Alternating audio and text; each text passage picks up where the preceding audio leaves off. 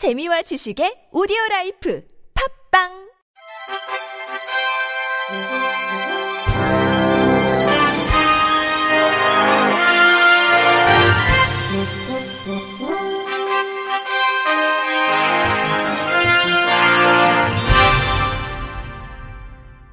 청취자 여러분 안녕하십니까? 11월 24일 목요일 KBIC 뉴스입니다.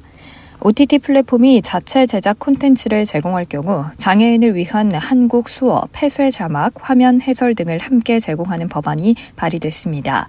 국회 과학기술정보방송통신위원회 소속 박완주 의원은 OTT 사업자가 자체 제작 콘텐츠를 제공할 경우 장애인을 위한 한국 수어, 폐쇄 자막, 화면 해설 등을 함께 제공해야 한다는 내용의 전기통신사업법 일부 개정 법률안을 대표 발의했습니다.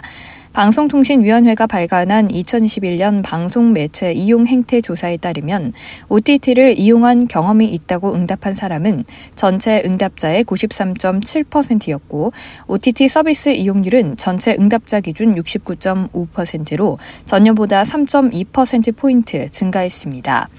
그러나 현행법상 OTT 사업자의 법적 지위는 부가통신 사업자로 방송 사업자와 달리 장애인 자막, 수어 및 화면 해설 제공 등의 의무가 없습니다.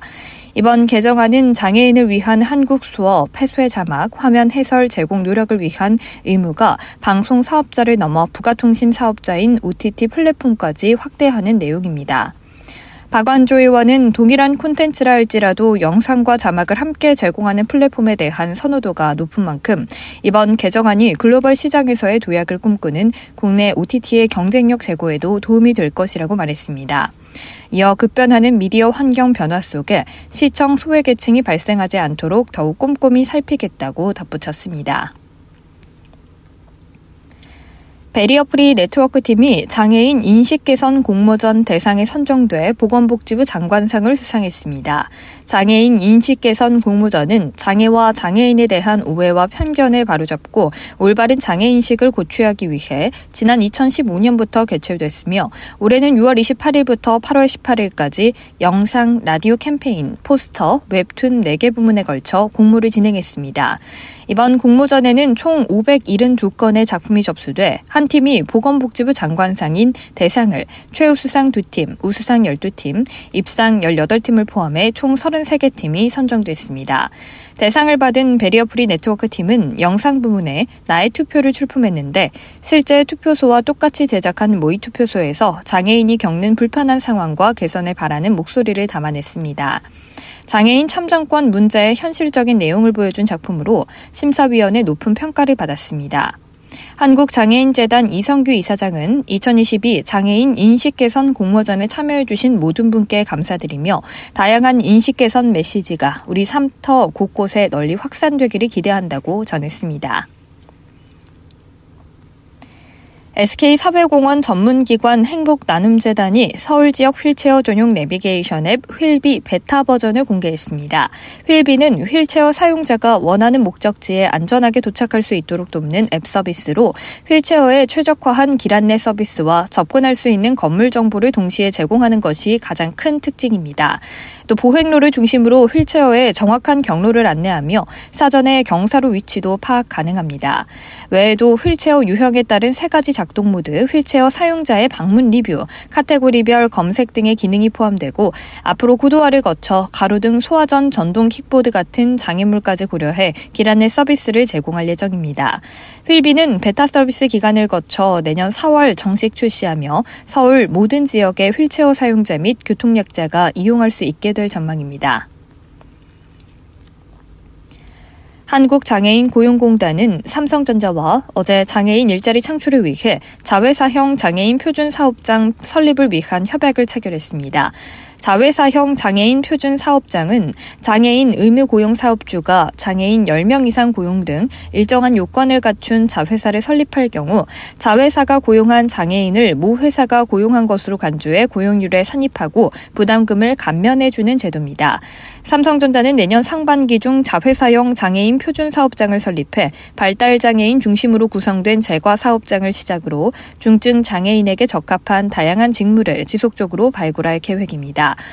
한국장애인공단 조향현 이사장은 전 세계 제품의 표준을 선도해가고 있는 초인류 기업 삼성이 코로나19 위기 속에서도 자회사형 장애인 표준 사업장 설립을 추진하는 것에 감사드린다며 자회사형 표준 사업장이 성공적으로 설립될 수 있도록 공단의 모든 자원과 역량을 동원하여 지원하겠다고 말했습니다.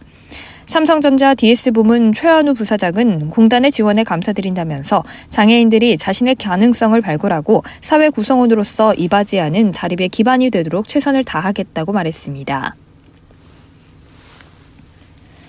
고령자와 장애인과 같은 디지털 약자층이 키오스크를 이용하는데 불편함을 크게 느껴 개선이 필요한 것으로 나타났습니다. 한국소비자원이 키오스크 이용자 500명을 대상으로 불편했던 경험이 있었는지 조사한 결과 응답자 47%가 그렇다고 답했습니다. 특히 60대 이상 고령층 53%는 조작이 어려워서 불편했다고 답했고 주문하면 글씨가 작다는 의견도 20%를 넘었습니다. 또 키오스크 대부분 시각장애인 시민을 위한 점자 표시나 음성 안내가 없고 휠체어를 탄 경우 기기와 높이가 맞지 않은 것으로 조사됐습니다. 소비자원은 고령자와 장애인 등 디지털 약자를 고려해 키오스크 접근성을 개선할 필요가 있다고 권고했습니다. 13년 만에 우주비행사를 신규 모집한 유럽 우주국 ESA에서 세계 최초로 신체 장애인 우주비행사 후보가 나왔습니다.